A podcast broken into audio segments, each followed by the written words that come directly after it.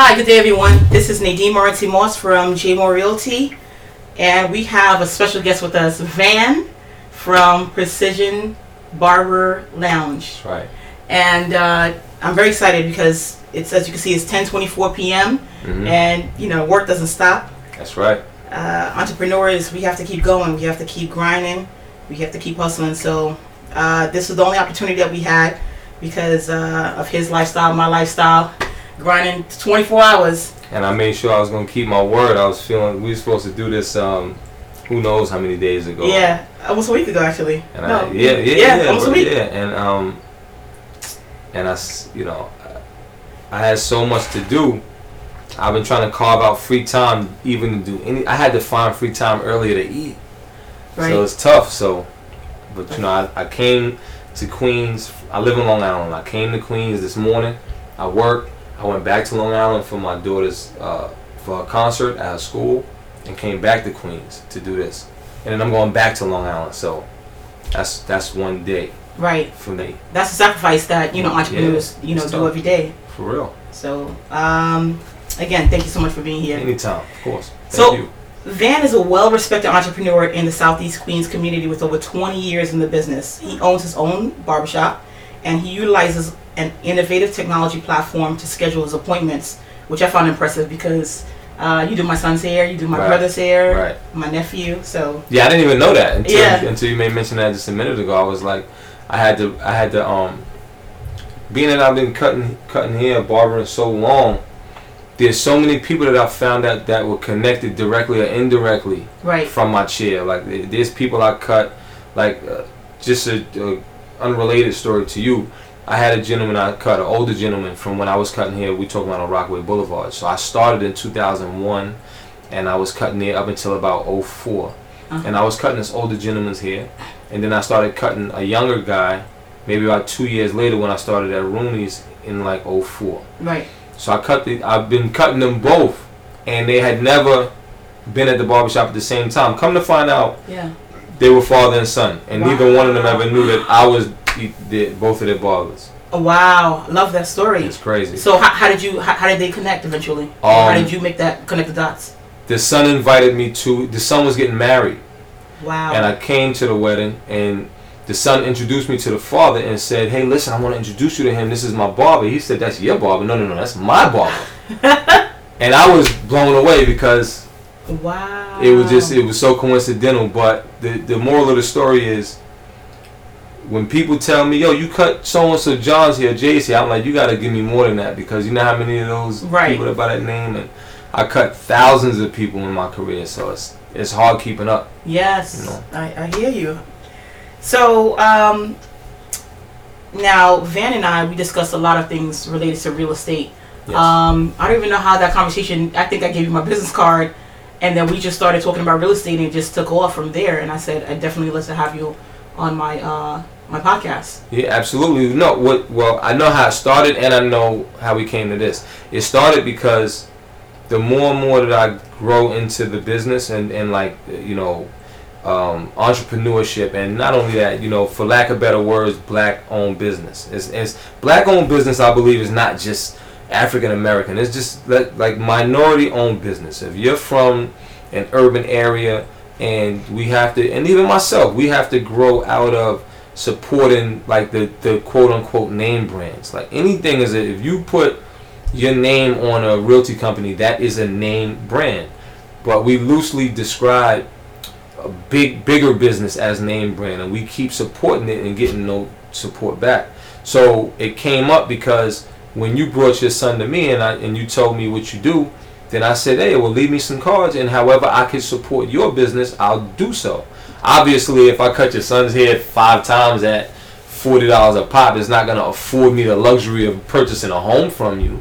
But if I could direct people your way, or you know, get you to sponsor a comedy show that I produce, then that is helping to support your business. Somebody might want to rent an apartment, and I'm gonna think about you first, Right. even if even if our attempts at supporting your business are unsuccessful, it's me driving traffic your way. That is also support. Right. So that's how we kind of got there. And then when you told me about the radio show, I said, you told me to kind of listen out for it, and I said, listen out for it. I want to get on it. Yeah. And yeah. you was, and you didn't believe me. You was like, are you, you serious? and I'm like, yeah, why not? I mean. I know a bit about real estate. I, you know, I'm on probably my second property. I own a business, so I got my feet wet quite a bit with that. But you know, I want to learn more. And this interview for me is more about just kind of like, I'm also here to learn and pick your brain. Like that's that's what I'm trying to pull from you. Right. At the same well, time. that's what we're here for. We're here to share the wealth and, of knowledge and experience so that we can uh,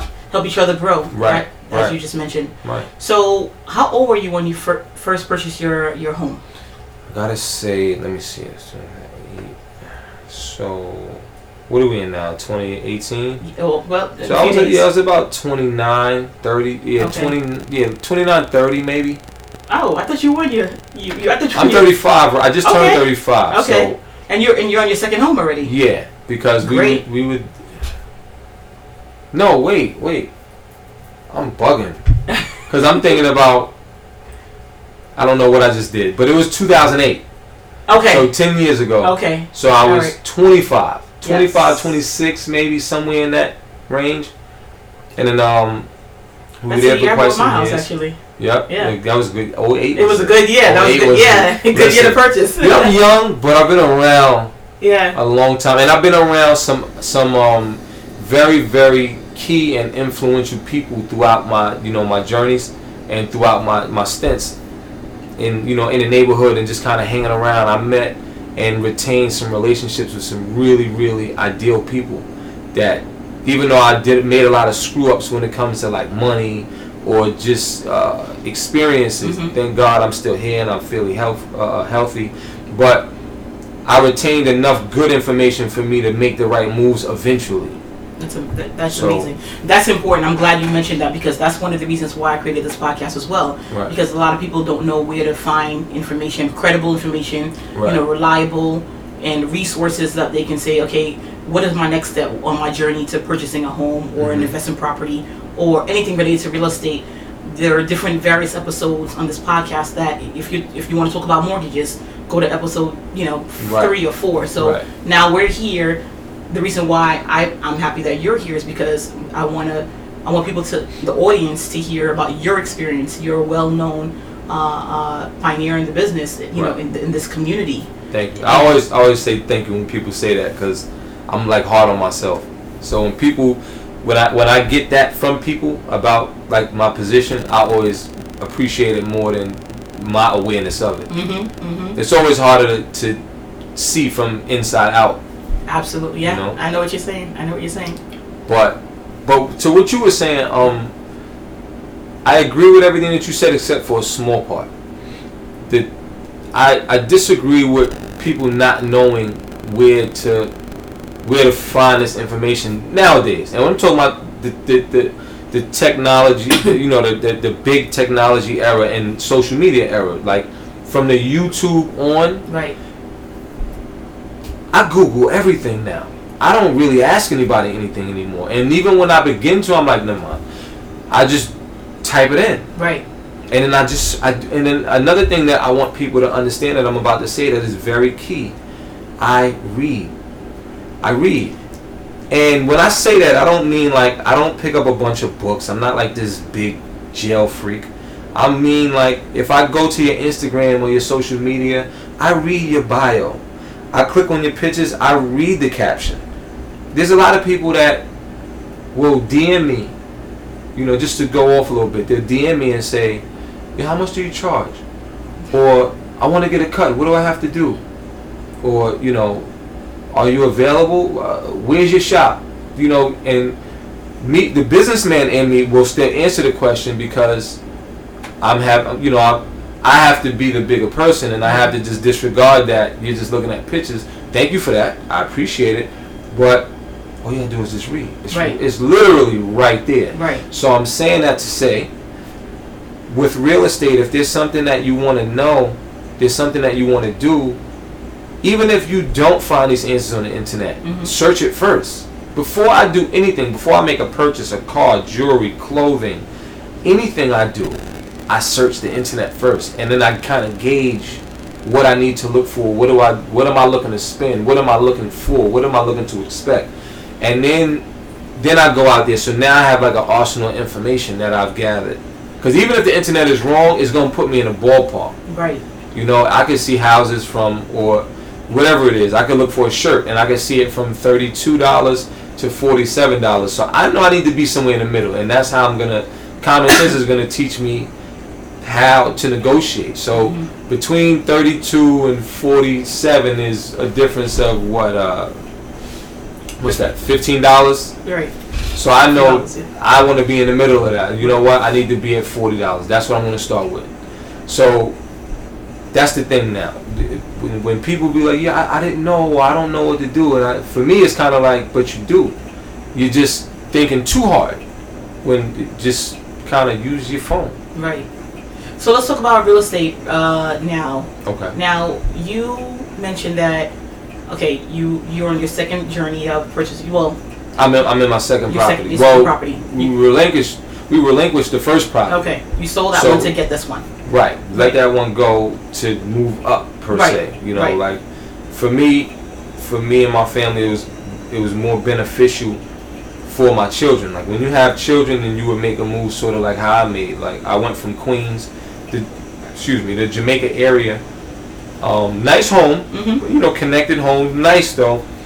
Um, my my block was fairly quiet. I had no issues, but um, but for me, it's like when you're raising children, depending on the kind of lifestyle that you want for those children, is a decision that you got to make. It's a personal decision. But for for me and my family, we wanted, you know, um, better schooling. You know, we wanted a little more space Right. well, a lot more space in the property. Um, you know, and just we wanted better value in the neighborhood in general. Okay. So you can have a home in an area like I was having this conversation last night with, Yeah. with a gentleman. You can purchase a home in an area for three hundred thousand. Uh huh. You can go ahead and dump four hundred thousand dollars over time into that home. But if the homes all around you are only selling for three hundred and twenty thousand, you're not gonna get more than that because they're gonna look and say, "Well, that one right there is." So you want to be around people who share that mindset. You want to be in an area where every house is leased. Every house is climbing in value. You want to like where I'm at now. We purchased probably let's say in the uh, mid 400s, right? So the, there's a house around the corner from me that just sold for 900k. There you go. So now when we look on um, on Zillow Mm-hmm. And we like, yo, We it's gonna good. make its way around the corner soon. exactly. You know, like like we we purchased at let's say the mid four hundred thousand dollar range, Right. And less than ten years ago. but Zillow has not been by my house. They had they know nothing about all of the upgrades and I've we've made every upgrade, right? Right. Uh, can I just pause you right there? Sure. Two things. Number one, I don't like when people say, "Oh, I went to Zillow and saw this house was worth this." Zillow is not accurate by any means. True. And Zillow, the, like you said, Zillow did, has not been in your house. They don't Right. know what kind of upgrades you've done. Right. Zillow is not, you know, the gods of real estate. A lot True. of people think that. Agreed. that, that's that's the point of reference, and it's not. That's number one. And number two, sorry, yeah. And number two, um, sorry guys, I was trying to talk to somebody in the meantime. Uh, the second thing is that you mentioned location. hmm Now, when people hear real estate, that's the biggest thing that people should be focused on Ever. first. Location, location, location. It's said three times for a reason. Reason being is because when you buy, like you said, when you buy a house, you could buy the ugliest house in the best community. Guess what? matter. No, that house is going to be worth something Right. because it's in the best community. Well, no, that, that yeah, that's what I'm saying. I'm agreeing with you. Right. Meaning, like, um, I had a conversation with with probably my best friend, and he we, we were talking about business, so commercial, right? Right. Not even owning property. It just was saying, "Will you be busy if you're here?" Uh-huh. And I was trying to explain to him like, where you are is everything. yes. If you're good at something, people will come, Mhm. like they'll find you. But there's no comparison as to if you're like in Times Square. The the worst guy can be there, and he's going to win. Absolutely. It's just too, Yes. you can't fight traffic. right. You you know so when it comes to real estate, that's why people are willing to pay fifty five hundred dollars for a studio apartment. Really, really, you know what? Five hundred square feet Right. in Manhattan, in the heart, whatever that price may be. Mm-hmm. Whereas fifty five hundred a fifty five hundred dollar mortgage on Long Island will get you, I don't know what, a fifteen thousand square foot home. I don't, know, you know, for Right. who knows, but it's because of location, because of relative, yes. where it is. Yes. Just the geographics, you can't beat it. So Right. So it's important for people to focus on the area. And then, like you, another thing you were kind of like referencing as well, when you buy a house, the house has to get appraised unless you, you have somebody who's gonna come drop cash. right, It has to get appraised. So Right. if if if an appraiser comes and says, okay, you feel like your house is worth half a million or a million dollars, all right, show me the comps. right, So as a realtor, there are times where the, the, the appraiser says, okay, show me some comparables as the reason why you, you listed this house at a million dollars. Why did you list this house at a million dollars? Because I found comp, comps right, for 500 or 400. right across the street. Where? No, I'm just saying. that- Exactly. That's the example. Like Right. you're you're you're listing your house at a million, but the house right across the street, sure, it doesn't have the Cambridge paving stones in front or the deck in the back, but it's the same house across the street. We can add that, Right. and it's probably going to cost us hundred k to do everything you did, but we can get that house right now for three hundred. So Right. where is the other The- seven hundred at in your home? The value, exactly. Right. So that's important for people to understand. Right. Because sometimes a lot of people try to fight it. You can't fight that. Can't do it. Period. So uh, now we spoke about now your business. Okay. We spoke about yesterday, as a matter of fact, Mhm. not just buying a commercial space because if you have a business, it's important not to just be renting forever. Oh. You it just the same way we promote home ownership is the same way we're promoting investments and the same way we're promoting owning your business and owning the the building that you re, that your business resides in. Right. Now, for you, how do you, what you and I had this conversation about buying the block, not just buying an actual commercial storefront, but buying a strip. Right. Now, we you stated that it's not easy; it's very challenging for especially a person of color to Oh. purchase a strip Right. anywhere. Now- Anywhere. yeah. Now, Anywhere. to explain to me why do you feel that way? Uh, well, number one, if you try to purchase, let's say, a strip mall, or for lack of better words, a lot of people know it as a plaza, right? When you pull up somewhere and you see like a plaza, so it might be like a beauty supply, a barber shop, a Chinese restaurant, a deli, you know, uh, um, uh, a beauty salon, also, you know, a real estate office. Right. So you might see a plaza with, with 10 rental spaces and somebody or, or, or a management group may own that property, right? Now, they'll let you buy all of the homes behind it that you want, but getting on the forefront is the hard part because they make these properties worth so much. And then you have to go through so much to obtain it. You might have, you might be able to get your hands on money, but now they want you to prove where you got that money. Now they want you to prove how you're gonna sustain these bills, which it, like show me the. All right, you have three million dollars. That could have been a settlement. That's cool. Where's the income? We need to see the income. You know, because you can have money, no income. You can have income, no money. You know, so that's that's one hard part. The next hard part that's a problem, and you know, and I hate speaking like this, and I hate. I don't want to say hate. That's a strong word, but I really, I strongly dislike when I hear these talks. But you can't avoid it. When I say in our community, the problem is if I go to a couple of people and say, listen, I saw a property for 780K. You know, it's 10 of us. Let's all try to round up, you know, 50,000. And oh, let's all try to round up 30,000. Right. Put the strongest credits in the circle together. Get this property, sacrifice, be patient, Mm. fix it up a little bit, fall back, and develop some income. You know, you might, if it's 10 of us, you might have four people that's down with that.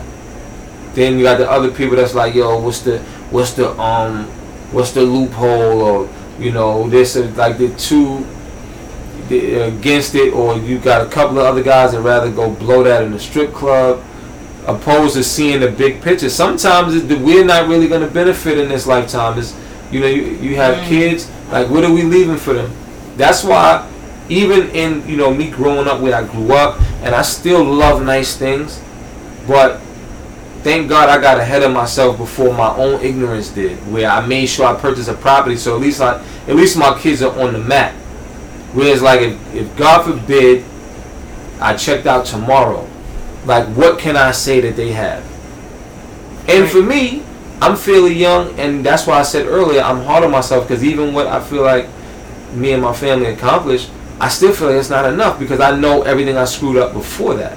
Mm. You, you know, like I look at all of the times I blew large amounts of money, and it's like, you know, yeah, like people. I, I, I remember back like OGs telling me like, yo, young, and get yo, get you some property, man. Right. You know, I even look back like, you know, it's not comfortable to talk about, but like we let my mother lose her first property because we were young and we didn't know any better. Right. You know, so you know, like if it, I have two brothers, even if whoever was in the family, like had we known, and when when I say ignorant to, I mean definitive, like meaning we did not know Okay. the answers. You know, so technology was not what it is today. Right. It wasn't. It wasn't a computer or in, internet access in every room of your home. Right now, there's almost internet access in every room in wherever you go. Right. Think about it. Right. Your smart TV, that's internet access.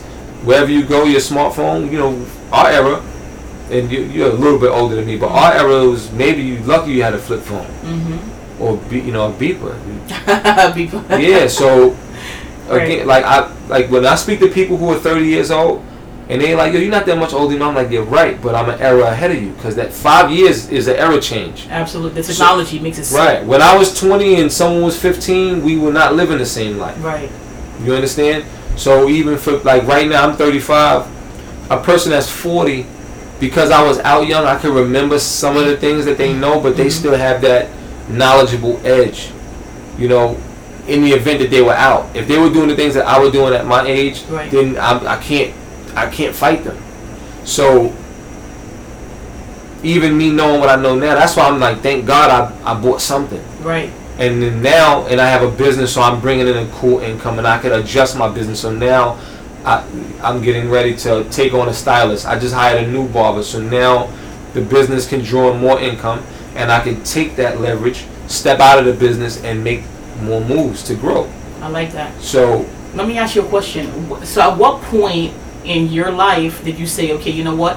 I don't want to do that anymore. I don't want to just blow my money. I want to make my money work for me. At what point in your life do you do you remember that? it's always a tough I get that question a lot because when I speak to people that you know especially people who whom I've known or we, like we've been familiar for a while Mhm. and they've seen like you know they've seen the younger me yes. or they they might have caught me at a stage where I might have said something distasteful. So they asked me, like, "Yo, what? Yo, V, what point you you start thinking like this?" And I'm like, to be honest with you, so honest with you, like I've always thought ahead, hmm but my moves or my actions in public might have came off a little immature.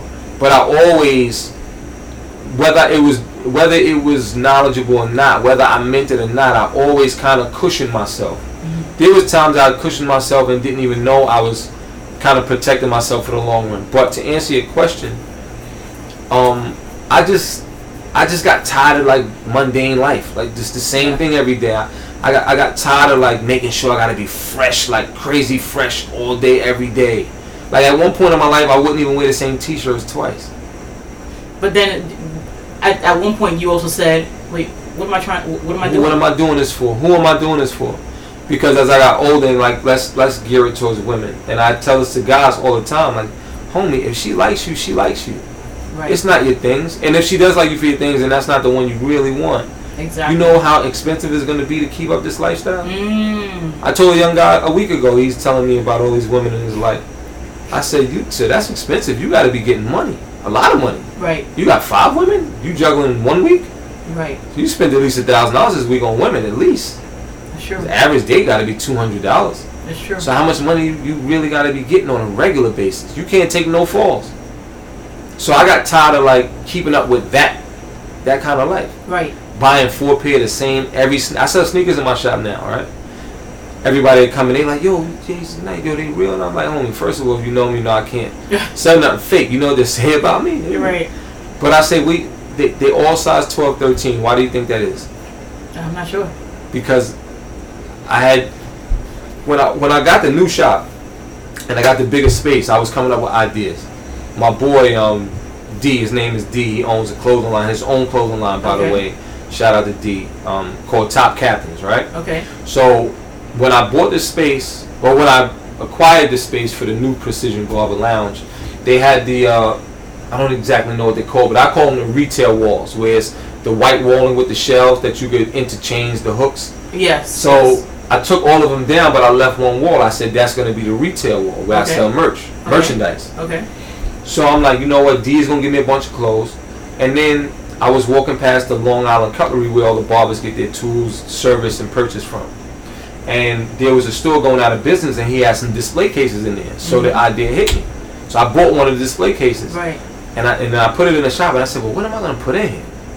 I was like, you know, I'll go to Marshalls, buy a whole bunch of polo T-shirts. Okay. You know, I'll get them in there for fifteen dollars, Right. twenty dollars, and I'll sell the shirts for ten dollars a piece. So I make a small profit over time. There, it's just entrepreneurship. Right. I know I'm gonna make money. It's just all about having. Like I, I seen the Dame Dash interview, and he said I'm never broke. Sometimes I just spend all my money on inventory. So sometimes where I might have a low cash flow is because I got three million dollars sitting there in inventory. So it's the same thing for me. So one day I went home and I was cleaning up and like every time I come in the house I kick my shoes off and it's after until it's like a pile of shoes at the, in the foyer, right? Yes. Then I gotta gather them all up, take them downstairs to my guest room, and dump them in the room. Right. So I went in the room one day and it's just like boxes stacked up on top of box to the ceiling, Right. all around in the room. Then I was like, you know what?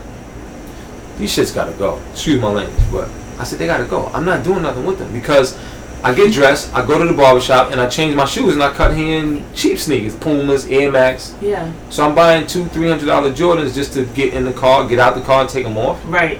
And then I bought four pair because I want to have one next summer and the following summer because Jordans come out every five to seven years. This is sad that I noticed because I was like a horrible sneakerhead, but but but also what it did for me, I spent all that money on them sneakers, but then when I put them in the barbershop to sell them, they look cool.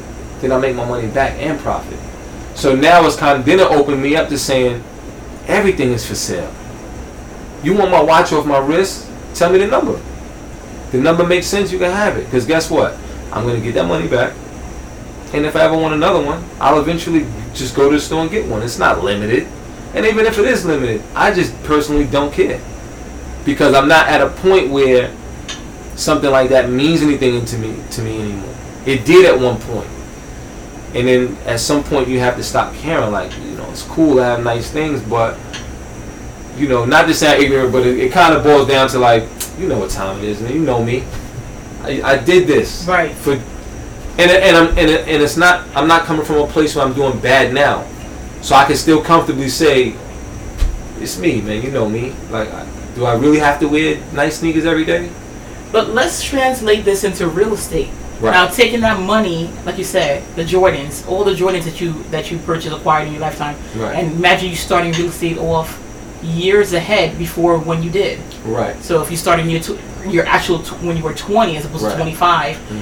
and buying. For me, it could have been 18 for for one particular reason, but I'll let you go ahead. so imagine how much properties you could have actually owned, as opposed to all the materialistic things, and not only just owning those properties, but you would have had so much money coming in Right. from those properties, equity, income, uh, rent, income, Mm-hmm. and you could have you could have still had all of these things plus some Mm-hmm. because of the money that you would have already, you know, had from the real estate. Right. Um. Well, for me, it would have been 18 because I uh, I got hit by a car when I was 14 and I broke my leg, Mm. and then uh, I think they paid me like 25 grand. Right. You know me, naturally young guy from the neighborhood. What did I do? Shop, go out, Right. mess with women, drink, eat, laugh, joke, play. Twenty-five thousand dollars back then. What? No, I think it came down to like because I took it early. Okay. I took, no, like I took it. I took it out a month early, so I they penalized me. So if it was eighteen five, I caught like seventeen five after lawyer fees. So Right. seventeen five. No, I want to say I was seventeen. I started cutting hair at eighteen, Okay. and I think I took the money early, so I might have been 17, 18, somewhere on the cusp.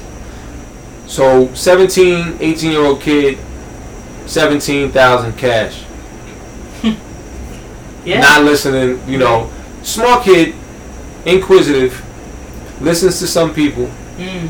but I listened to most people that I respected. My Okay. mom, you know, OGs in the hood I looked up to. Right. But it's hard to control a kid that has crazy energy, and now you got a four pockets full of money. And this is back when they had bank books. I had Norfolk Bank, and I Ah. had bank book. This one, a lot of y'all don't know about this. You, like you, like you didn't. It wasn't. Um, I didn't have an ATM card. I had a Right. bank book. Right. So what that means, I had to go into the bank. It looked just like a passport, same right, setup. Right. Right. And I used to have to go into the bank to withdraw my money. Give them my bank book. I tell them what I want, fill out the slip, and they stamp the book, and then that's how I know Yeah. what I had left. But. I got some great experiences, and I can I can speak comfortably about this now because I st- I eventually made the right move, Right. opposed to being 56 years old in in um, affordable living. Right. Right. You know, talking about woulda, coulda, shoulda. So me, you know, that's why I could, I could, I could tell this story with a grain of salt, because I know by the time I'm 40, at my pace and knowing what I know now, I can still buy myself nice things and acquire two more properties, Yes. minimum. Yes. Yes. Yes. So now you talked about like we had this conversation too. Right. You where you are right now, you're leasing, but your your aspirations is to actually own. You don't want to lease anymore. Yeah, You want to own your. I signed a short lease purposely Mm, because now I'm on my second, I'm on my second barbershop. Mhm. as well as like we ironically my second home. But I'm on my second barbershop, so I'm I'm honestly not even looking at my my my ownership in in commercial business as um, I'm looking at it strictly as knowledge. I'm not looking at how much money am I making from my business. I I learned from the first one. I we uh, probably dumped about forty thousand dollars into the first barbershop. mm, So crazy nice floors, uh, uh, like sparkly marble. I forget the name of this um, stone, but they were like brick uh, pillars uh huh. in in the shop, and we covered it with like these mortar and like nice uh, stone. Right. You know, ceiling, uh, hi hats. Custom custom stations and mirrors upstairs and downstairs now. Wow. So uh, uh, Venetian plaster. If anybody's f- f- f- you familiar with your realtor, you know. So we uh, Venetian plaster. So now that's why if you come in the barbershop now, I got suede paint. Cause I looked and I said the Venetian plaster paint job costs like five thousand just for the paint job. Then we're not talking about materials. So I did all of that just to dress this other guy's property up so that it's more appealing for him to rent to the next guy. That's right. That's And right. and what do you think happened when my lease was up? I'm obviously not there anymore, right? exactly. You think you think there's a reason for that?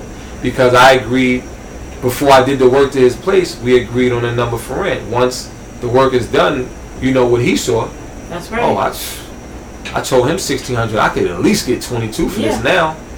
So what do you think he wants to do with me when, yeah. when my lease yeah, is up? he wants to throw you out, and he says, "What? Thank you." oh, I'm, I'm not taking no more rent. Yeah. No, no, no. I, I don't want that. Right. You know, it's it's so sad. I, I hear this story so many times, and not just in commercial space, but also in, in people's apartments. People Right. want to make the, you know, they want a comfortable lifestyle, Right. so they invest. But if it's not yours, that investment is going nowhere but to somebody else's pockets. Right. So now in Precision Barber Lounge, it's all geared towards convenience, right? Not only for you as the client, but mainly for me as the rent as the renter who may one day have to exit that property. so when I say convenience, meaning if you come into Precision Barber Lounge and you look at the stations and everybody's like, "Yo, the toolbox stations are like a really good idea. This is dope." You know, got a lot of space and they look cool. And I'm like, yeah, but do they little do they know that I really did that so that I can just roll that station right out the door. It's not attached to anything, Okay. right?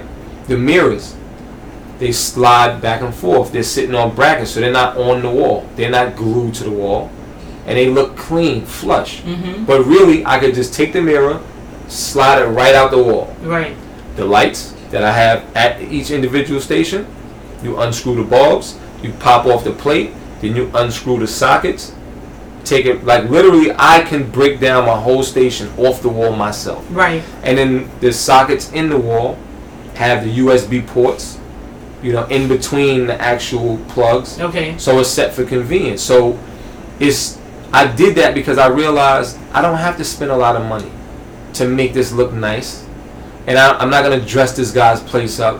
When I went in there and my guy, my contractor came in and said, "Yeah, you know, we could do the floors real nice." I said, "What's wrong with the floor Hmm. right now?" Right. He said, "Nah, I figured you wanna." I said, "No." Sand, you know, compound the wall, sand it smooth, suede paint. I looked at the doors. I looked at everything. I said, "No, just put bathroom sign on the door. Right. You know, neat, clean, simple. Budget. See, there was no budget for the first one. It was just Exactly. buy, buy, buy, do, do, do. There was no. Mhm. It just kept going. Right. Whereas for me, I set a budget, and that's it. That's right. Make it work. That's right. That's right. You know, so that's only because I've been there. So now, what do you think I'm gonna do on my third one? On my third one, I'm not gonna rent again. That's right. I'm gonna go all out in my build in my building. So you know what I do? If I decide that I got a hundred thousand to play with, and it's gonna take me ninety to get into the building, I'm dressing this up with ten. I gotta figure it out, Right. and I'll you know what? I'll do it as I can do it, and I, as I go along. Whatever my income is, I'll just dump it. I'll dump a portion of that into my into my space every week, and this way I won't mind spending 50, 60 k on mine. And if it doesn't work out, guess what I'm gonna do? Compound, sand, paint it white for rent. That's right. And That's you right. pay me rent. That's right.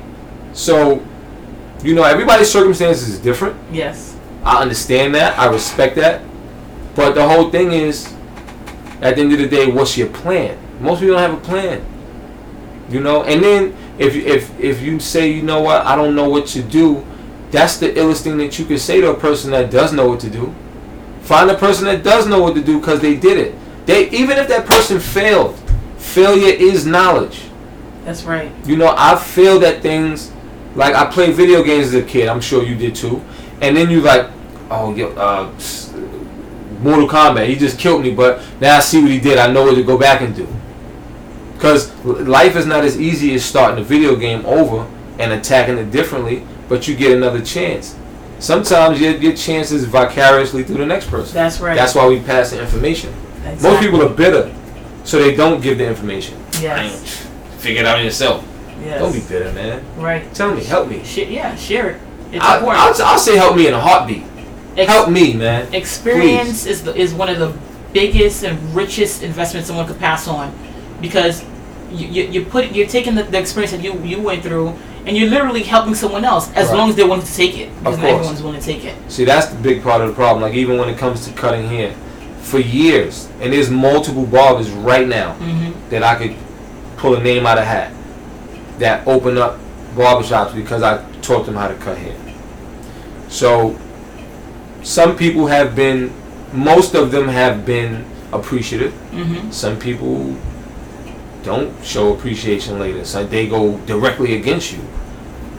Am I gonna stop helping people because of that? No, no, absolutely not. But on the other hand, what I do do because of my previous experiences, I for certain information, especially when I know the value of it, I charge for it. Okay. You really want it? Because I I really only respect the not. I'll take that back. The majority of the things that I really appreciate and respect are things that I worked very hard for and paid for.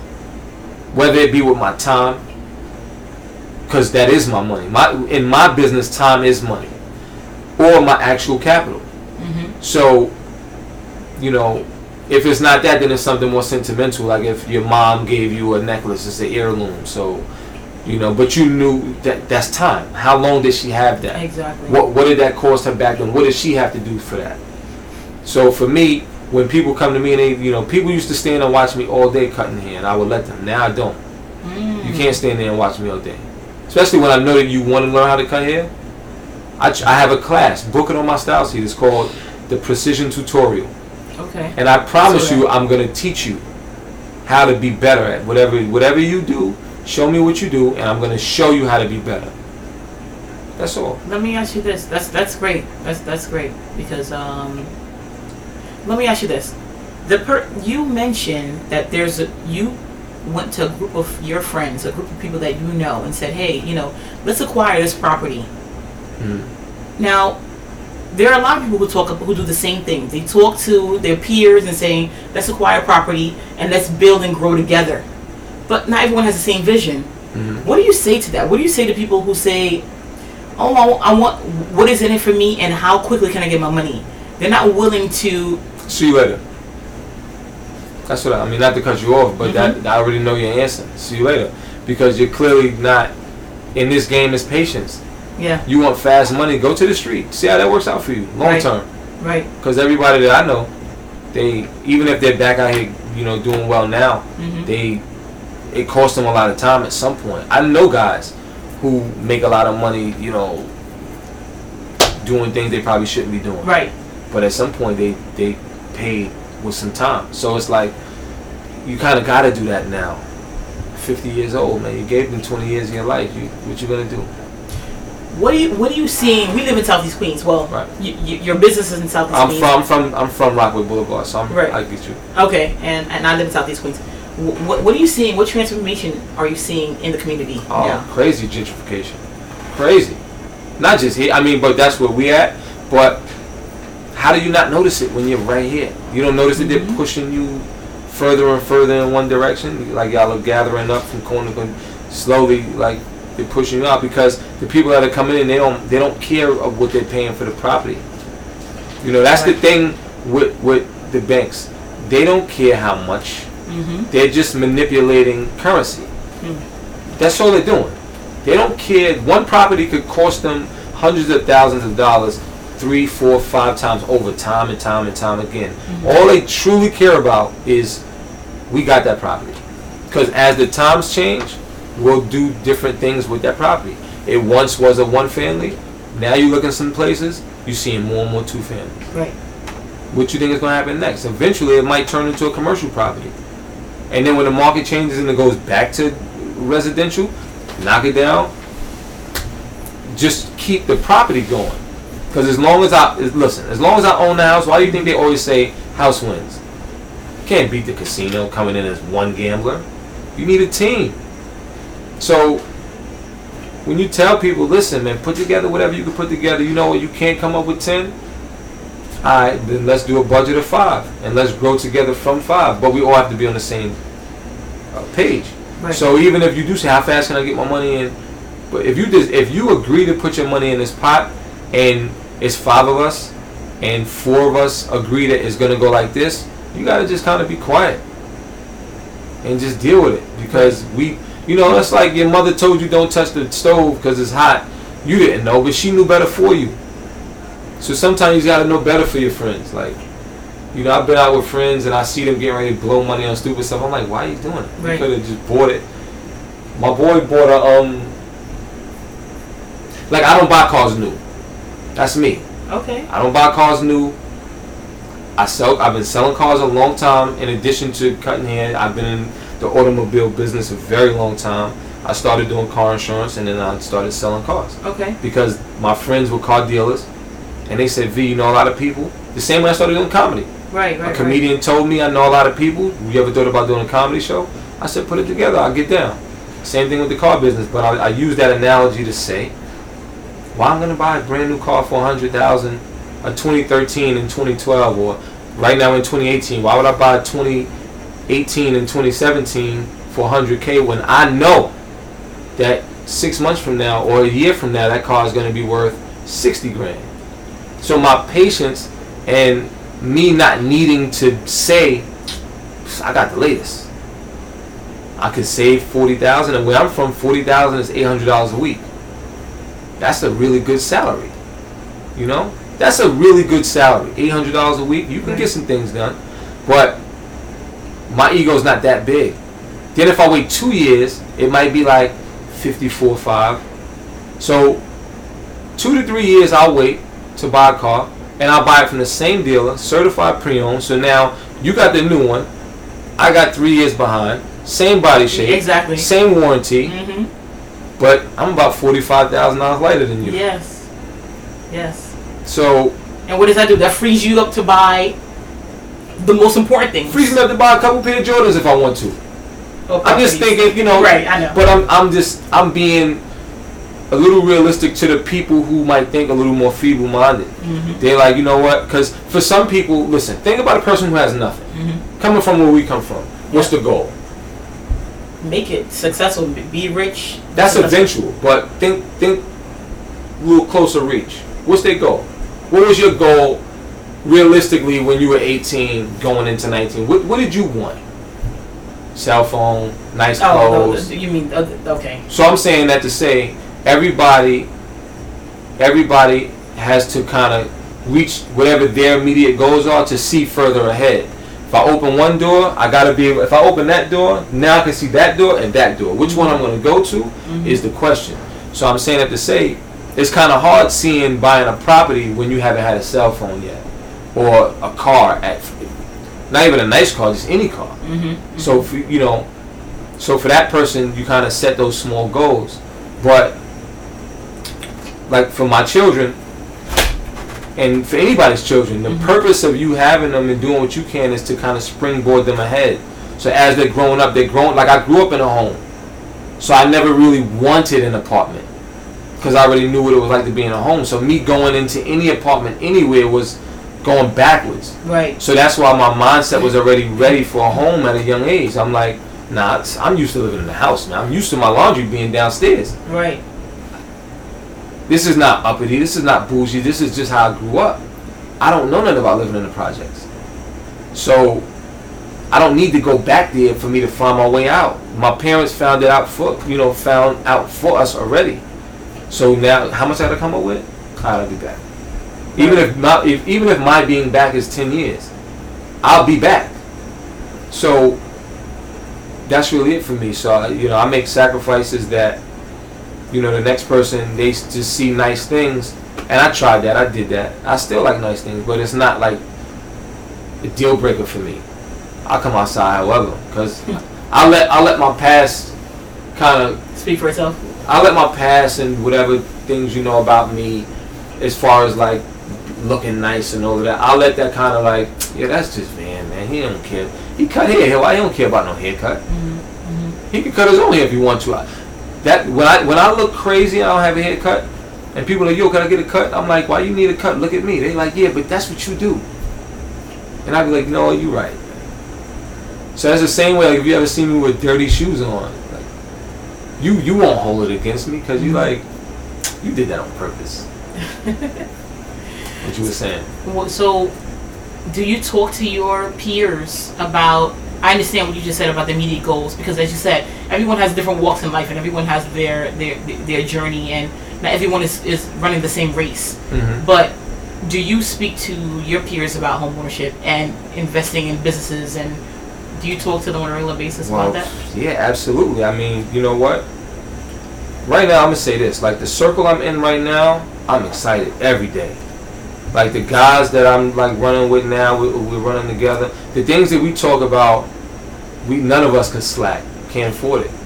Like we're talking about, well, we all cut hair. Really, my circle right now is a, a bunch of guys that cut hair. Mm-hmm. You know, one guy's a DJ, another guy, um, you know, we're pretty much my immediate circle right now, Mhm. barbers. So we share that that common bond. We all own shops, Okay. right? Coincidentally, and so you know what we talk about now. Like we all reached a plateau where we're like charging top dollar for haircuts, Mhm. rightfully so, Mhm. because we look at people, you know, that are not comparable charging close, and it's like you, you know, it's not really fair, but that's cool. Right. But we're talking about doing hair shows, like you know, at you know stadiums for lack of better words. So Mhm. now we're looking to get a spot that might hold three to five thousand people, and how do we put on a show to get everybody in there and grow like that? Um, I talked to you know, argue like a guy that's like a brother to me. I talked to him about home ownership a couple years ago, and what did he do? A home now. Nice. So, you know, um, so so now when we have conversations about things going on in the home, it's a different language to somebody who might live in you know uh, they might be renting in like a complex. Not that that's a bad thing. Mhm. I lived I lived in Rochdale for a couple years. I love it. I love Rochdale Mm-hmm. Because I'm a get up and go kind of a guy. I just want to get up, walk out my door, throw my trash in there, walk down to the parking lot, get my car, buzz the gate, I'm out. I don't really I don't really want to have to do too much. Right. But as I get older, like I, you know, Even when I was younger, I like my space. I like coming home. It's quiet. I don't like to do too much. You know what? Now that we're on the topic, there, there's something a lot, a lot of people talk about who are especially self-employed. How hard or easy was it for you to acquire a mortgage, being that you're self-employed? that just all of that in general is tough because let's not only talk about getting a mortgage let's talk about getting a commercial space to rent. Because building your credit let's rewind from before a mortgage. Building your credit as an entrepreneur is tough. Getting a car loan where you get the paperwork from i have health insurance i have life insurance getting all of that you know how hard that was like me, every day that I get up and get anything, I think I told you this. For me to come outside and go in the store and say, let me get wheat toast, American cheese, turkey, mm-hmm. mayo, mustard. Like I gotta go cut hair before I get that. I don't get no PTO, that's paid time off. I get no vacation days. I get no sick days. I get no pension. I, you know, I have to do everything, all of that for myself. Right. You understand? So when a lot of people say, you know, and I'm not getting off track. I promise you, I'm gonna get back. Yeah. No, I understand. But when a lot of people say boss this, boss that, and it's like somebody tells you what to do, like you cannot claim that. right. And that's cool. You know, it's nothing wrong with that. But picture picture me saying all of that to you, like just coming outside and having to come out and get every dollar, and then consistently do that to build up enough to get a car right. and then get a nice car, and then get a home, and then leave that home and get a nicer home, and then maintain that home, and then put new siding on that home, new windows in that home, go from oil heat to ga- do a gas conversion, Right. do that. Um, Cambridge paving stones in the front because you were tired of the way that looked. you know, a six foot PVC fence around 75% of your home. Whoa. Take a tree out of your backyard Yeah. put your kids in a nice school. You gotta get up every day. Not that, not that, not that my wife, and my children's mother, is. She works on the book. She's in corporate, Okay. but I'm meeting you fifty percent. I have to. There's, I'm not, I'm not a guy that's being that was ever carried. So, but even for me, everything that I have to do and my lifestyle alone is expensive Yes. like not not in someone's exp- like in uh eh, what's the word I'm looking for opinion Okay. like my life my lifestyle so we're talking about if if my family bills on my end cost a thousand dollars a week that's separate from my car note Right. my cell phone my my luxuries that I like what I like to do so when we you know me and my friends go to a nice restaurant to eat and part of that tab is mine that's part of my lifestyle that's separate from what is required of me to pay for you know for my family's living So you have your business expenses, your personal expenses, and then your family expenses. yeah I have three re- every time people complain to me about bills you know what I say to them you want to trade for a week well let's trade for one month Yeah. Yeah. And I'm like, yo, make sure you take care of everything for the barbershop, within the barbershop, then everything at my house, and then everything in my personal life. I'm gonna give you my car, everything that comes with that. hmm We give you, you know, you tell somebody you, you bought a watch and every five years is a two thousand dollar maintenance charge What? for a watch. You know, they're like, what? I didn't even know you had to do that. So, when people say they want nice things, I'm like, are you sure you want that? I tried that, man. It's, you sure? You know what that come with?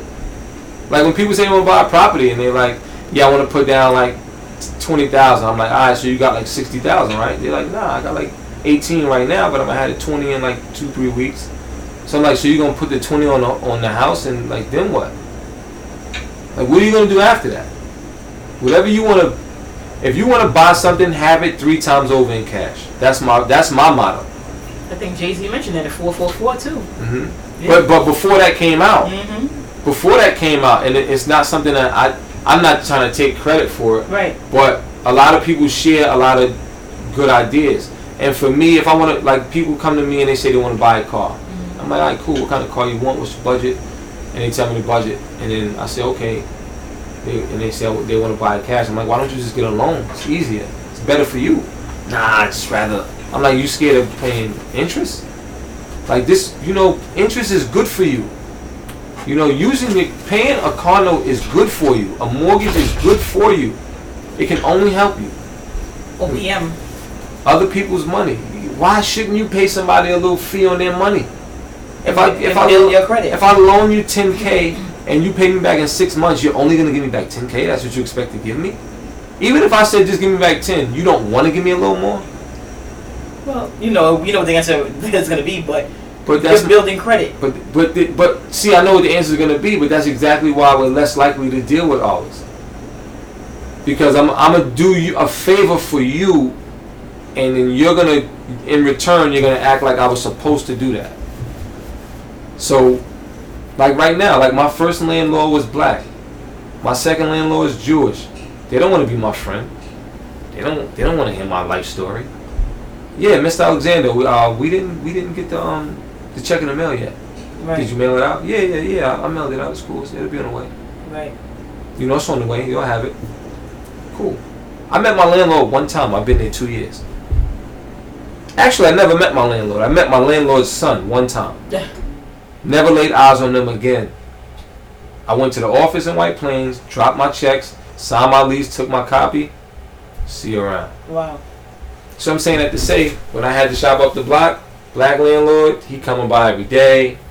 He want to tell me about his side chick. He want a haircut. He want to try to rent me a. He want to try to sell me his old car. And I'm not taking a look. I'm I'm both. I'm black and white. So when I have these uncomfortable conversations with people, and I know a lot of them don't want to hear it, but traditionally, like we like we're not really looking to help each other. And when I when we find like right now, I told you my circle, I'm excited Right. is because it's let's say it's four of us in a circle, we're all an anomaly, all four of us. An anomaly means one in a million. You know how hard it was to find these friends in my circle right now? Right now my circle just offhand would be myself, Sneed, Sneed the barber, Mm-hmm. I Cut Pro, that's Todd, and let's say Donovan, that's Cut Studio 10. And why I say that's my circle, I got plenty of other really close friends and family. Plenty. But that's my circle because we're the ones talking about monetary projects. Okay. Like putting together this. You know, I did I did a comedy I've been doing comedy shows since 2009. So me and um I Cut Pro, Todd, we, he came out, I was at the bar. You came to the show. Mm-hmm. And I was at the bar. He was like, "Yo, V, man, I really like this." But the way he's looking around is like, "How can we make it better?" He wasn't looking at it like, "How can I do my own thing?" He was looking at it like, "Yo, V, how can I help you? How can I help you help us make whatever we're doing better?" Mm-hmm. And you know how, you know how many other times guys try to get me to give them the formula so that they could branch off and then ultimately compete with me. Right. And a lot of the times I not naive enough, but I was so I was so foolish to want to help everybody that I didn't realize that I was just um oh. Okay, yeah. Yeah. So, um We're still here, everybody. sorry. We're Facebook I had, Live I had to well. I had to start the live again. So so I had to um I would help people just for them to like with barbers. I've helped barbers and then they ultimately will compete with with me for customers. You know, like wow. yo, yo, I'm saying, yo, like yo, like come to me. I do it for cheaper. You know, and and it's like, yo, man, you don't have to do that. You know, like you didn't, you didn't have to do that. That's crazy.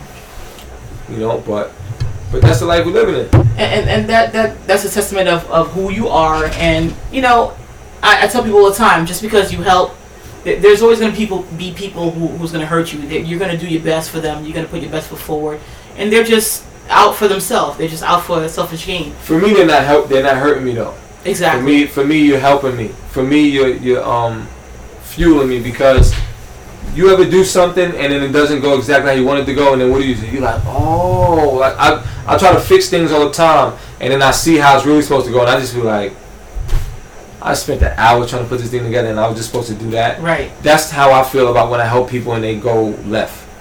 I'm like, Exactly. so now, now I start kind of gauging. I look for that person's characteristics in the next person I'm gonna help. So mm-hmm. when I see those signs, I'm like, nah, you're coming off like a traitor. Right. Right. Right. Right. So I kind of I, I go into it with a little more ease. What's up, everybody? I go into it with a little more ease, right? But I um I go into it with a little more ease, but because because you can be hurt. Like if you make the wrong move, a person can kind of sweep you off your feet. hmm So that's why like now I'm far more cautious than I once was. But but anybody who knows me know I you pull up, I'll still help you. I'll still give you the shirt off my back. The difference with me now is I got another shirt in the office. I love your wisdom. I love your wisdom. You you are extremely knowledgeable, I and appreciate it. yeah, that's what uh. You know, we, again, we gravitated towards each other when when I took my son to you. Absolutely. You cut in his hair. We just started talking about real estate, and You know, you know what I noticed? Let me tell y'all something funny. Nadine right here. When she um, you know, we're familiar with each other. Obviously, I didn't know that I had cut multiple people in her circle of family. yes, So she had just kind of popped up in the barbershop. Now everybody knows I'm appointment only. So she kind of popped up and I wasn't doing nothing. And, and, and I have this talk with people all the time. I've been cutting hair nearly 17 years and I've been fairly successful at what I do. I'm still willing to cut walk-ins. yeah, I'm still like I'm I'm not that I'm not rich and I'm not in a position where I could look you up and down and be like nah like yo book an appointment. I, that is disgusting to me. So I'm saying it to say when Nadine came in and she said um um are you available? Because she was already obviously privy to how I operate. And I, I was like, I was just getting ready to leave, but I said, uh, you know, I don't think you brought your son in. No. He didn't. He, you think you might have came in on your own? no. The first time I saw you in the street, because I you were actually the, the second barber my son ever had. Right. No, I'm talking about when you just came by the barbershop with him this first time, recently. Yeah, he was with me. He was with me. He, right. So. oh, he was in the car. And right. then, yeah. right. okay. So, so I said, well, who's it for? She said, oh, my son. So I said, all right. I explained, you know, I'm appointment only and blah blah blah. So she brought him in. I said, you know what? Because I was gonna leave, but I didn't really have anything to do. So I decided to cut her son. I cut her son. And he got up. She said, how much? I said, yes, forty. Right. So she was like, wow. yeah. I sure took out the. She's like forty. I said yeah. I said um, you know, like, you know, that's really going rate. And she had mentioned, you know, my my my my man's barbershop, and I said yeah, it's the same price there. Like we, cause we we we operate off a system. right. Me, uh, my whole circle I just told you. Actually, one of the guys is about five or ten dollars ahead of us, Okay. but rightfully so. He's doing some other things, but he's far out. But at the end of the day, we're all in the range. Yeah. Like we're working with. When I change or they change, we change. Like we don't we don't operate separately. So when I told her the number, she covered it. But the thing that I think made made me stand out is that I educated her on the why and why this is worth this and you know and then I think we spoke about real estate a little bit because you told me what you're doing. I, I touched I made an analogy about that I want to say and and long story short, a couple weeks later, right back. So now I'm so now I'm like you know what, I like that because that's a client that gets it and respects it. You know, you a lot of times we feel like things are expensive because of what we're used to. That's all it is. Right. You feel like because you've been spending twelve dollars that this is the rate. Right. So when people come in, they're like, yeah, but I I always spend fifteen. I'm like, well, where where where, where is that? Right. Right. Across the street. So yo, No, I always believe in if, if, if you see a value, pay pay for that, right, and don't question it right. because If you can afford it. If you can afford it. If you- 'cause okay. Sometimes people can't afford it, and I respect that. okay. And and not to cut you off, I'm sympathetic to that. I'm empathetic to that. If you come to me and say, "Oh, V, listen," there's people that have come to me, you and say, "Oh, V, listen, you know, nah, I like I rock with you. I just I just don't got it, V." Right. And I respect that. And you know what I've done? I've been known to do, real. And don't come to me doing this because you heard this. Right. I'm gonna give yo, I got you. I'm gonna give you a free haircut. Whatever money you got in your pocket, over the years, and I'm talking about since 2001. If somebody pulls up like a crumbled up 20 out of their pocket to pay me for the haircut I just gave them, and I ask them like, yo, that's that's all you got in your pocket? They're like, yeah. I'm like, all right, take that back, man. It's cool. You know, the haircut just cost me a little bit of time, but I know that you keeping that twenty dollars meant the world to you. I know you you could get something to eat with that. I can't, you know, Right. because you know what that has done for me, and I, to this day I have clients from 2001 that because for one reason or another, that that's that builds loyalty. I agree with you. To, to, to that regard, yes. If it's someone who, who literally doesn't have it, that's a different story. Mm. But if it's someone who does, okay, now you just took the twenty dollars that you, you said, oh, that's only twenty dollars I have in my pocket. You know what I'm saying? No. So that right there, because you, you you're trying to get over, Right, and you have a family to feed, right, and you have this is this is your business. This Right. is like you said, you can't get up and and, and have pay time off or you have a lot of Mhm. obligations, expenses. big time. So as an entrepreneur, a lot of people you have to it has to be respected. right. And unfortunately, a lot of people in our community don't respect Don't. entrepreneur. They will. Most people, you know, these are the people that we don't give a pass to. Right. Come in the barbershop, you got about ten multi-millionaires on. You know, you got on Jordans, you got on Nike Elite socks, you got on Balmain jeans, Ferragamo belt, Givenchy shirt. You know, you got on Don C hat, Moncler coat. I don't even know half of these brands, but Yeah, yeah, we- I'm listening to some of them. But Everything that you Google it. Your son's your son is gonna want it one day maybe, but he's not that kind of kid. But but um, you know all this stuff you might have you know Rolex on, and then you want to give you know I tell you I charge forty five dollars for that haircut that you got, and you like yo y'all got twenty cash. Right. exactly. No, you literally have on twenty thousand dollars in merchandise right now, Right. and you want to. You got a five hundred dollar hat on, and you want me to put a twenty dollar haircut under it? think about it. Like think about it. You'll spend five hundred dollars to cover your hair, but you won't spend forty dollars on your hair. I'm not doing it. So now again, the kid, the parent who is a single parent Right. paying for school, comes to me and says, her and he or her and her son loves my haircuts, mm-hmm. but I, V, I just don't have it. You know, you tell me that on the side, real low. Don't say that in front of everybody, mm-hmm. because then everybody's gonna do it. Right. And I promise you, I'll work with you. I might have to alter when you come, because I'm, I like you said, I have obligations. I gotta, I have to, I have to maximize the income with my time. But I promise you, I'll work with you, hmm because that's just It's you know, important. within reason. right. Within reason. Exactly. Because the because the key is, I'm gonna carry you until I don't have to carry you, and you know, hopefully, you know, hopefully I'll never need a favor in return, or hopefully you'll remember something like that, and you know, I'll catch a repayment in the end. one thing I realized, and you know what I wrote, I, I wrote it down.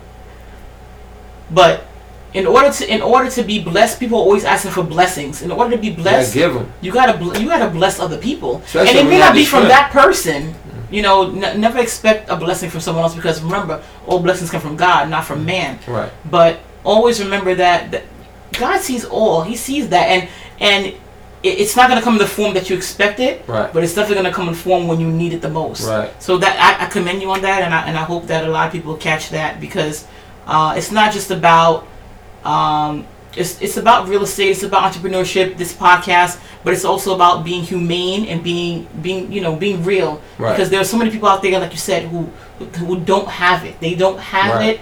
They're, they're trying. They're doing their best, and it's a struggle. It's, it's real, but. It, it, it, always gets better if you keep your head up and if you keep if you keep focused. Look, I'm gonna tell you like this, whoever's listening. At the end of the day, you come up on an opportunity, especially when it, when it when it's monetarily like eh, what this all boils down to. Why it made sense for me to do this interview is because I made so many changes over recent years that put myself in a position to be able to do certain things. Like I took care of my credit so that I could go in certain places knowing, you know, knowing, knowing that they're gonna tell me yes. Like when I applied for the commercial space that I have now, like I sent that over knowing Right. that I was gonna get a phone call right back. It wasn't like yo, let me. I, I hope. I knew. Like when I sent mm. that over, my credit score was like an eight thirty, Nice. Nice. and I was showing income. Nice. You know, like whatever. Can I stop you right there? everybody, everyone, please, who's listening, especially if you're self-employed, a lot of people want to go to the banks and ask for money. You're making six figures, you're making seven figures, but you're showing that you make twenty grand a year. How can you will- ask for money? You will not get a loan. That's like doing a. Let me just backtrack. That's like doing a modification. A hmm. lot of people who are losing their homes, they were, you know, trying to ask for modification. You tell the bank that you only make twenty grand a year. Okay, we can reduce your mortgage from two grand to a grand, but how can you still afford that one thousand dollars a month if you only make this? Right. The reality is you gotta show you you're trying you're trying to beat the system, but the system understands what people do. So do things the right way, do things legitimately by filing your taxes when you get when you especially when you're self-employed. You Right. have to have at least two years. But not only that, not to cut you off, filing your taxes is one aspect. But if you know that you're eventually going to ask for money, you have to show positive. People like, oh, I'm gonna just write everything off, Right. and then I'm not gonna have to owe no taxes. If you know that you eventually want to ask for money, you have to show growth. So my first two years doing taxes, I didn't really show growth because I was doing nothing but paying out. The first year, I, I showed everything that we paid for renovation and all of the rent and all the phone bill and TV and all of the bills. So that had me in the negative. So obviously, I don't know, I don't owe you any money. Yeah. Then the next, after two more years, I moved, so I renovated again the new place, deposits, so forth, so on. So now, I'm still not clear because I'm out, Yeah. right? So Yeah. what do you think I want to do when I know I want to buy a building in the next five years? Let's just say between now and because if, if I have let's say nearly two year a year and a half left on my lease I have now, so I know that between that and another three and a half years, I want to buy a building. So I have to start showing you I'm making some money so that they they can say this guy or this business makes money. We can give him money. They they won't tell you no. They will just say we're not gonna give you that much, but we'll give you this. You go in there and ask for half a million dollars, they might say we'll, we'll give you two hundred thousand, make it work. Right. So then now you know right, I got two hundred k to play with plus whatever I save. Now I can start looking. But what did you do in that time frame? You prepared yourself. Right. It's all a matter of preparation. Everyone wants everyone wants something, you know, hop, skip, and a jump. It doesn't work that way. You, Sorry, I'm no, so sorry. No, no, go ahead. No, it's preparation. I'm gonna tell you what most people are doing wrong. They're going hard to stack all of this money, ignoring the behind the scenes, like ignoring their credit, ignoring credit cards, ignoring car loans, not realizing that these are really the things that help you because, like I said earlier about obtaining the businesses that I had, like the barbershops, they I wasn't really looking for them to be like my life savior. Mhm. Those are those were my knowledge. hmm So my second shop and first shop is is my knowledge in the game. So that's how you should utilize a car note and a credit card and any other platform that builds credit. The banks are using your payment History. your payment history as the likeliness to pay. Even sometime when you're a week late, but you cover that whole car note, they don't care. They're not gonna hold that against you. They, all they wanna know is, yo, he paid it.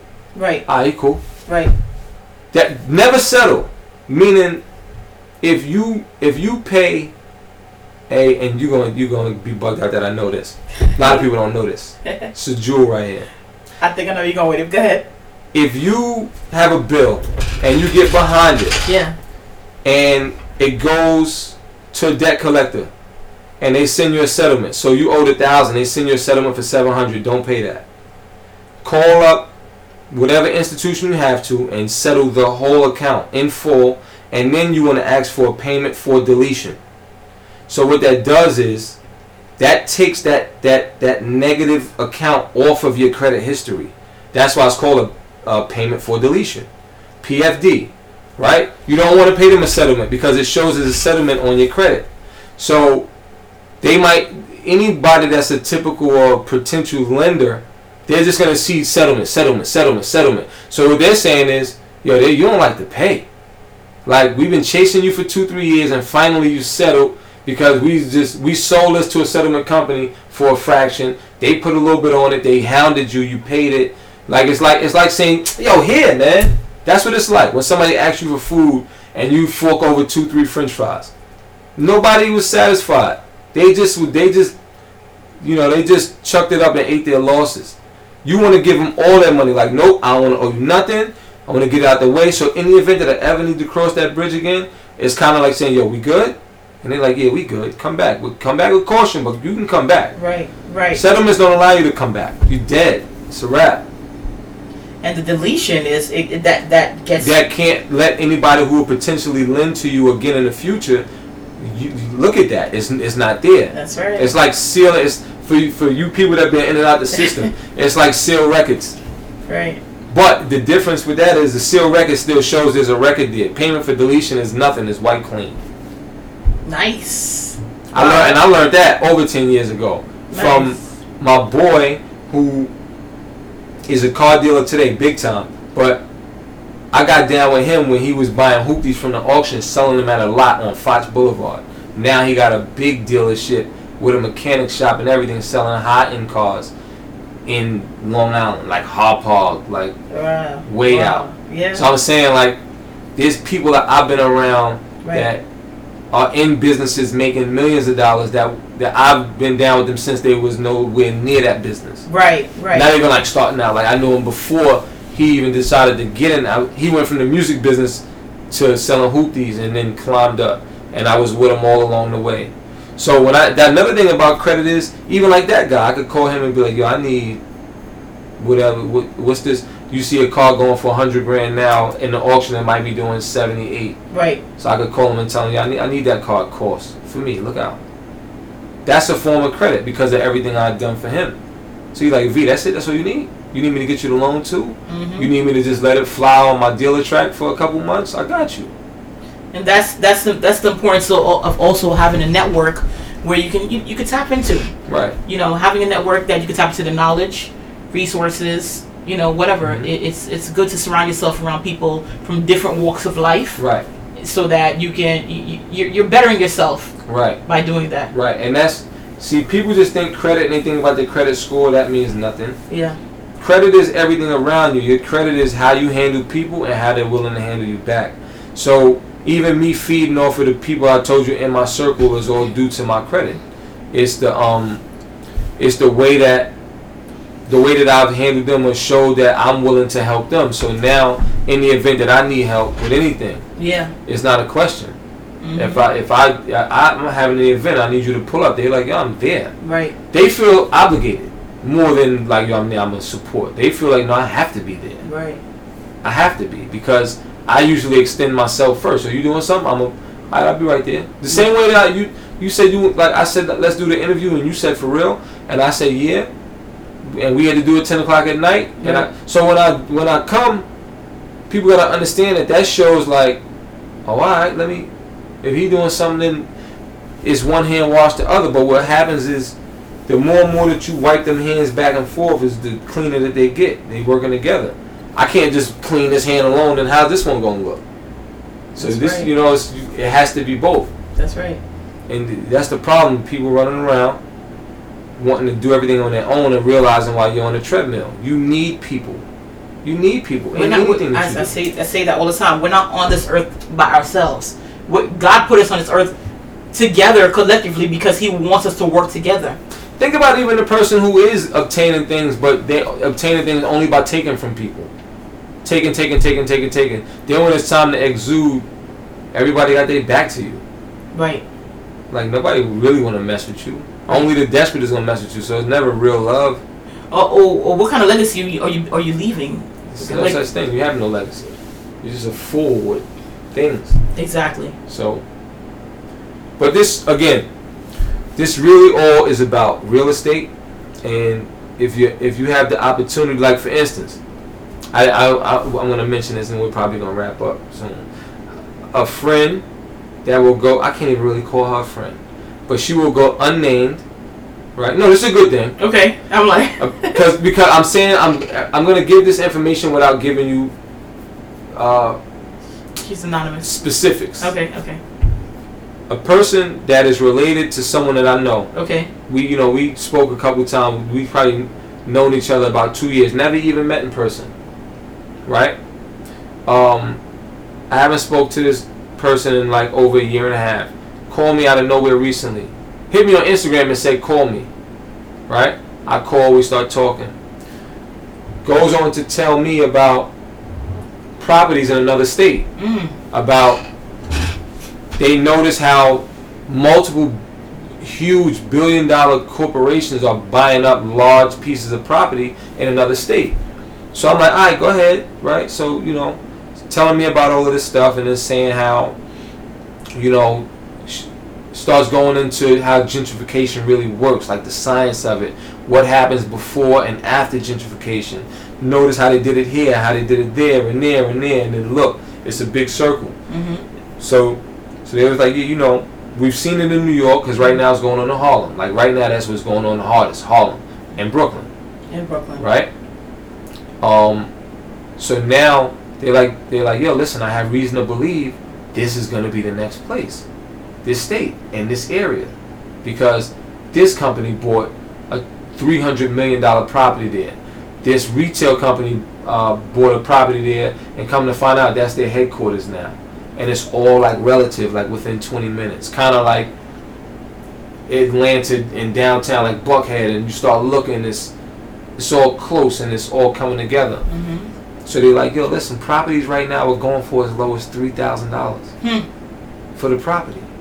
I know what state you're talking about. Go ahead. So, so the person is like, listen, if we just get like 10 people together Mm. and we just buy a block at a time, Mm-hmm. right? So I said, yo, listen, out the gate, I'm with you. Right. I could, even if I say, you know what, I cut here for a few weeks. Right. I'll be right back to you with six thousand. That's two properties, right? Right. Let's just say I'm not boasting. Yes. Yes. So I'm good for two Okay. out the gate. Let's see Okay. what's what, right? At, at it, you know, of course, with the contingency that we're talking about three thousand a property, whatever.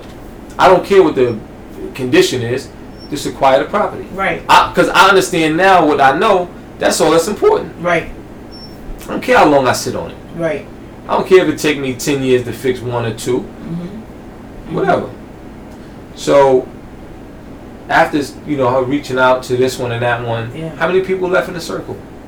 It's a little numbers game, but go ahead. but that's why I said that person's gonna go unnamed because you'll give people this information and they'll just yap yap yap about it to all the wrong people That's right. and then won't do nothing. That's right. So. I'll tell you about it when I'm like ten joints in. That's right. That's right. And that's when they want to be a part of it. That's when they want to give you their money to say, make Yo. it work for me. And then you like, I don't I'm but I don't need the money now. Exactly. Because I sold I bought one or two at one time. right. I fixed up one. I sold that one. If let's say I put 57, 60,000 into it total, I got the property for three, four thousand, and I dumped 56,000 into it. Right. But then I sold it for 187. right. So I put my money back in my pocket, and I, or I might go all back in. And f- now I done caught nine other properties, and I'm dressing them all up. right. So now, even if I don't have a lot of liquid cash, if I really need money, you'll take whatever for one of those. So now when you come like, yo, what's up? Yo, what you, yo, because you know what happens with people is they they start looking you up and down, and they're like, yo, what you what you into? What you doing? Right. Because you look like money now. That's called building sweat equity.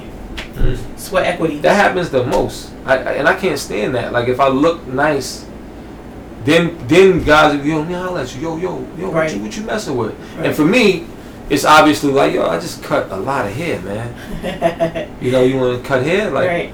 nah, I figured you was like, nah, man, I just, I'm Yeah. good at that. You know what? Not everybody's meant to, to, to embark on the same journey as you. Unfortunately, you know, sometimes when you're doing well and you, Mhm. and you want to share that the, the that information, not everybody's ready to receive it. Right. Not everybody's ready to. They have to visual. They have to literally see it manifested.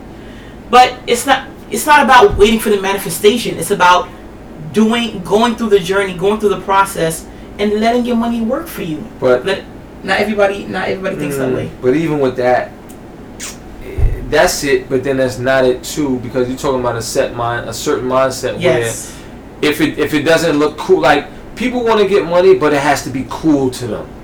Like it has to be like, yo, let's open a strip club, or you know, um, yo, we gonna sell clothes, or uh, you know, what else? I don't know. uh, We, we gonna rap. Mm-hmm. You know, it's kind of like yes, it can work, but it's you're gonna be like that needle in the haystack. You you're gonna be the next Jay Z. Not that you can't, because I don't want to take that from you, Mhm. but you sure you want to rely like rely on that? Right. Like they don't want to see. They don't want to see how a Jay Z possibly funded his road to stardom. You know, he says he was in the streets, but you know how many people probably just had good families behind them because they did the right things with their money.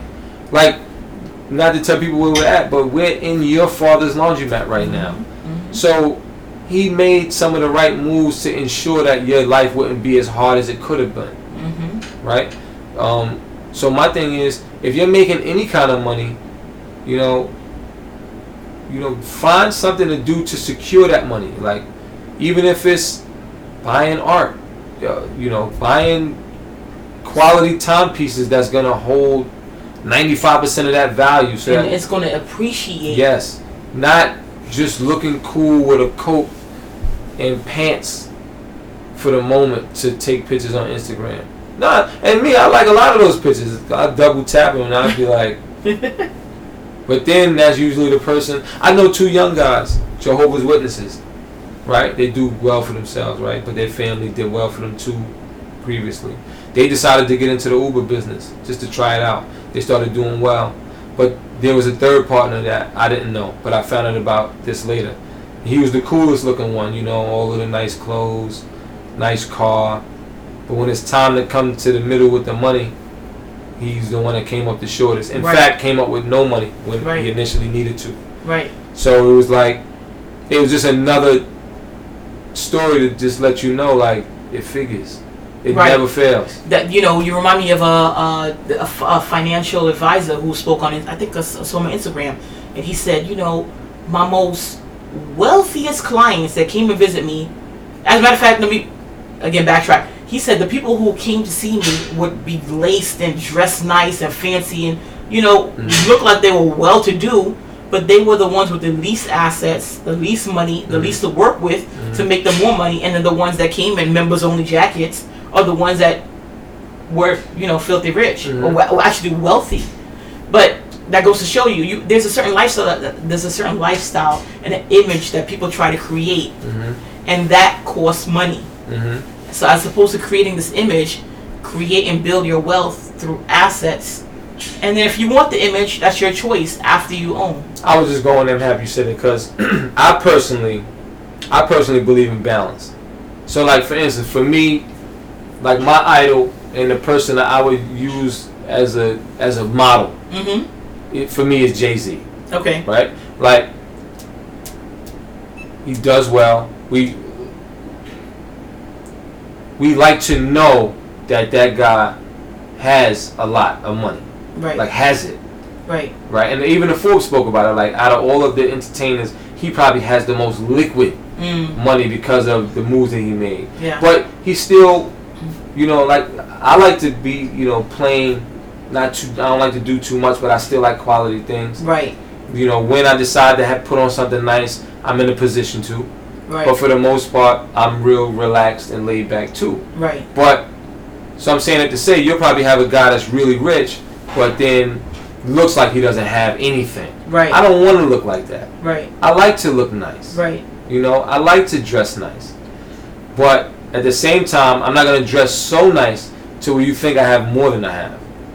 And I'm not going to dress to you know, a point where um, I wasn't raised to where I want I should hide my, my wealth. Right. You know, like because I know that I can't take it with me, and I'm comfortable with the fact that I set up, I set up certain, I set up enough things to where God forbid anything happened to me, my family's not like scrambling Right. to be- not only live but to bury me. Listen, we this is on another episode, guys. Um, you know, we spoke about GoFundMe accounts.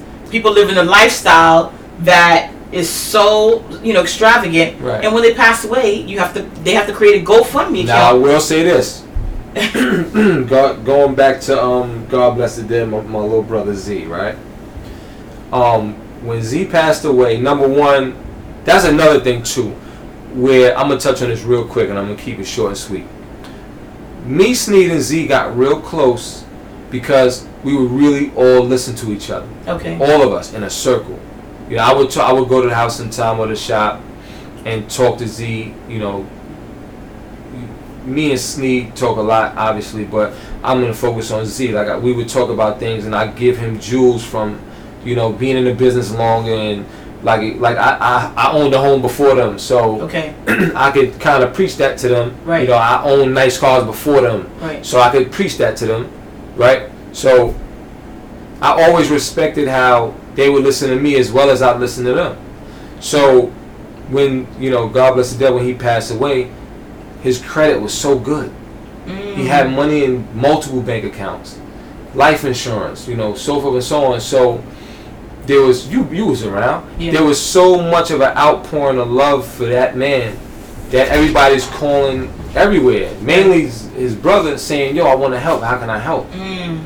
So, you know, while we putting the services together, you can't keep taking all these phone calls, telling Right. people, you know, he couldn't even really operate, you know, period. Like his little brother just passed. Yes. So, he set up a GoFundMe for people.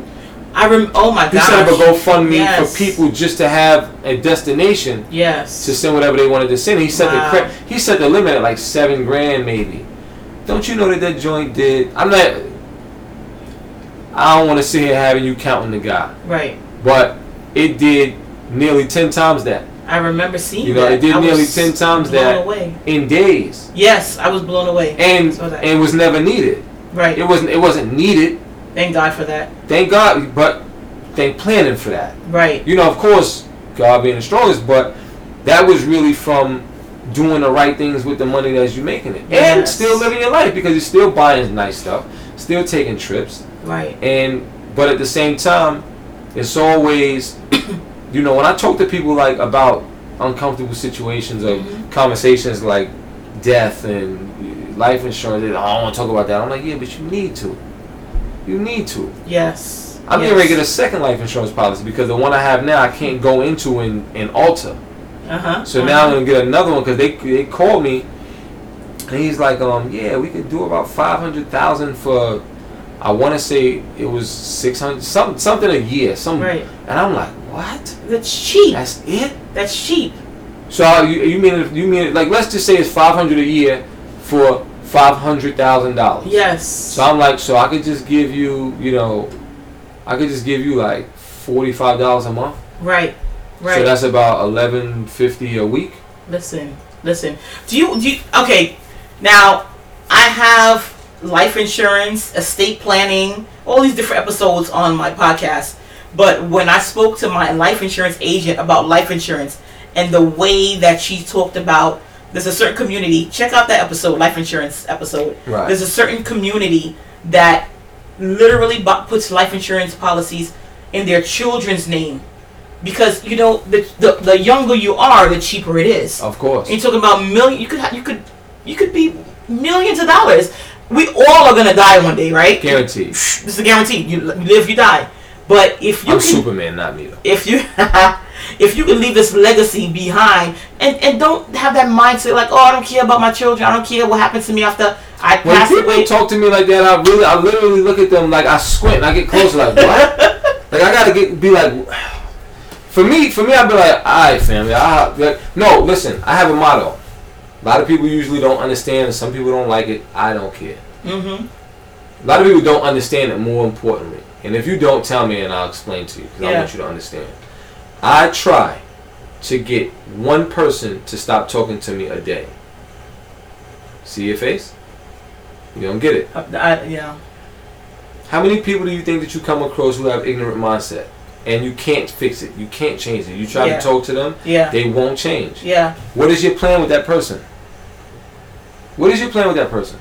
Yeah. I, I leave it alone. I leave it alone. I just I just No, I need to get you from around me. I me? Yeah. You gotta you have to stop coming around me. yeah. Cause you change my energy when you come around. Mhm. I got a guy now who comes to my barbershop. He doesn't have it all, but he comes around. He's like 41, but he's literally the mindset of an adolescent. So he's like a Mm. 12, 13 year old. Right. He think like his breaking the ice and trying to be a friend again is thinking that he wants like you need to play fight, or coming in the barbershop like yo, yo, you don't fuck with me. Like it's a shop full of people, kids, women. Right. Like I gotta correct this guy. Like yo, watch it, man. It's women, chill, like chill. exactly. So after seeing that you don't listen, like you know what, you I gotta figure out how to get you to stop wanting to talk to me all together Mm-hmm. because I don't want to be negative, but I understand that that is for the greater good. Like I have to get you from around my space, right? The same way it's the equivalent to if a person is around you and they don't do well monetarily, you got to do one or two things. First, the more ideal, noble thing would be to do is show them how to get money. Mm-hmm. So then you've uh, you've essentially got a person who does not make money from around you because you turn them into a person who does make money. But then if they if you show them you try to show them how to do all of these things and none they're not retaining any of it, eventually it's like You gotta go. You don't have to make a lot of money. Make some money. Right. And not that this is about money, but that's just what we're talking about. Right. So for me, if you have an ignorant mindset and I can't alter that ignorant mindset to to a pleasant mindset, Yeah. then you gotta go, man. Right. Right. So when I say I try to get one person to stop talking to me a day until we speak, and that's no longer my mindset, then that means that I still am in a position where there's negative people around me. So until I get to a place where there's no negative people around me, then I'll continue to say that. But when you ask me, are you still trying to get people to stop talking to me? In the event that I eventually say, nah, I'm straight, that means I'm where I need to be. okay. Okay. But right now, it's, there's still those people around. You know, Right. people that's like, yo, why didn't you put rims on your car? You gotta get from around. we don't care about rims over here. I love Yo, it. I love it. People Yeah. who don't come here telling me what I should have did with the barbershop. You know that I'm glad you brought I'm glad you brought that up because there was uh, I just closed in the house uh, earlier this week as I mentioned to you. She closing the house. She got some money. Oh, you funny. Uh, and this this girl I, I, I admire her. I told her that I admire her because she's under thirty. She bought her first house and she posted on Instagram. She said, you know what? As a matter of fact, her father came to see the house when she like a week before she closed. hmm And her father said, "You know what? You didn't have to leave. I, I have this two million dollar house in in Bushwick. You didn't have to leave my house. You have the whole apartment, a whole floor to yourself. But I respect you for it." He said, "I didn't want you to leave, but I respect you for it because you have your own." Mhm. And I told her and her dad in her dad's presence, I said, "God bless the man who has his own." And I said, "I respect your daughter." For doing what she did, and she did this journey on her own. Mhm. And when she closed, she said, "You know what? she, she took a picture with her keys and she said, "Here's the keys to my new home. I'm sorry I didn't tell any of you guys. I'm sorry I didn't tell my family. I'm sorry I didn't tell my friends, but I'm not sorry in essence. Yeah, doing Because- my own thing. Exactly. I, I wanted to do this journey on my own, and the reason why I respect her so much is, because she did it on her own. Right. Because you got too many people out there listening to the wrong people. Their mm-hmm. neighbors who don't own nothing. Out of Bentley, cool. Like, what, what are you doing? Why are you talking to people who have nothing? Where is that going to lead you? But why are you allowing people? Not even talking to them. Why are you allow? See, it's it goes deeper than talking to them. It's allowing them to constantly come around you and infect you with the nothing mindset. Right, Yo, she got the Honda. Like that shit is whack. You should. Why didn't you get the S coupe? right. You have no coupe. no, you have nothing. Exactly, Exactly. You just, you know what it is? People. Oh wow, we lost one because it uh, died. the battery died. Yeah. people people um the problem with people is they see all these nice things is so available to them visually Right, instagram youtube tv so there's no respect on these things. Right. because they see it so much. They don't think that you know they don't they don't think that it, it holds as much value as it actually holds Right, because they like y'all see that all the time yeah but you don't have that all the time and you don't know how much, how hard you it is don't to know get how hard it is it, to and get to this, and maintain it. You're taking the words out of my mouth. So, um, so yeah, so that's that. So now, but see, where the real problem lies is not with the ignorant people who think like that. Mhm. It's the people who allow those people who think like that to alter how they think. Like, yeah, you know, because if enough people say to you, "Yo, why ain't you this? Why ain't you that?"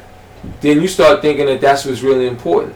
Right, So then you start doing it to please those people, and then once once you get it, then they ain't showing you the attention that you thought they was gonna show you. Not only that, they don't like you said they don't have it. So they don't really care. But it's like, what are you It's doing? like you they they tricked you into doing it, and then they laughing at you. right, right. Because eventually, when you start not being able to take care of that expensive thing you bought, then it starts looking ran down. Then guess what they're gonna do? Yeah, that nigga's stupid, yo. Right. You can't even take care of the joint. That's right. His right. brakes were screeching. Van, oh my God, it seems like we could talk for Yeah, like we can another. go for. We're gonna have to do this again. We yes, pick it up yes. Again. We're gonna pick this up again, and we're gonna find, you know, because it's hard to limit it to real estate. Right. It is. There's so many things that I love talking about, and I don't live much, but when I do, my, uh, you know, my followers they'll DM me or just comment and say, "Yo, Right. V, like we need this more. Well, we need important. like we need this more. We need meaning like they need. uh, Obviously, some people feel like they appreciate my insight, and I appreciate that you do. Um, I don't like being limited to talking about one thing. That's why Mhm. sometimes I'll drift, hmm hmm and it's not getting lost. It's just kind of like, yeah, that's my path. Because I'll drift from one thing into another because of how I feel is connected. Right, right. So I, I might go from talking about real estate, and then we'll end up talking about the restaurant business Right. because of how I feel is connected. I'm segueing. But it's it's still it's still an overarching conversation because it's all it's all One dar- umbrella. Exactly. Yeah. Ex- Exactly. Van, thank you so much for your Anytime. time. Thank I- you for having me, everybody, and expect to see me back soon. I'm not gonna hang up from y'all yet because I want to go through your comments, see what some of y'all said, and answer y'all. And then I gotta save it. I don't even know if I saved the last one. and uh, check out again Secrets of the Sell. It's on SoundCloud and iTunes. This is going to be episode 11. So uh, That's Hi, guys. everybody. Look out for the iTunes. Uh, you said which was yeah, so it's going to be on, it's to be SoundCloud, SoundCloud, and iTunes. Um, Secrets of the Sell. Secrets of the Sell. Yes, episode 11. So And- who's what? Who's enter? Oh, I don't know. Who's what? I don't know what they're talking about. I'll Okay. get back to you on that. Okay, cool. All right. So again, any questions? And, and this is uh again this is Van. Uh, he is uh, a barber. He has he has his own shop, Precision Barber Lounge.